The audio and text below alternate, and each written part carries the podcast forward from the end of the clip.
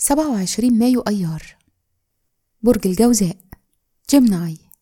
كل سنة وأنتم طيبين. الصفات العامة للبرج المفسر الكاتب الخطيب المعلم والراوي. الكوكب الحاكم عطارد العنصر الهواء.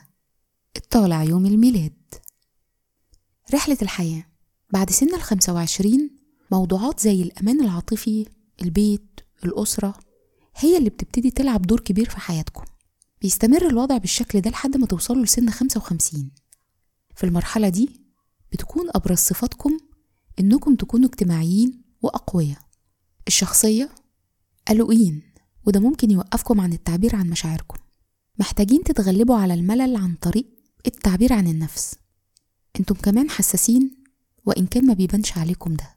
مهرة العمل بما إنكم ملولين جدا فالشغل اللي فيه روتين عمره ما هيكون مناسب ليكم.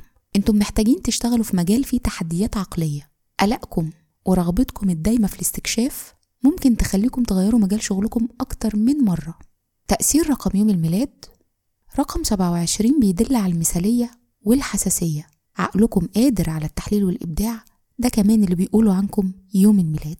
في الحب والعلاقات على الرغم من إنكم عادة واضحين وصراحة لكن أنتم كمان حساسين وعندكم أسرار. بتتابعوا اللي بيحصل حواليكم من غير كلام كتير عن حياتكم الشخصية أو علاقاتكم.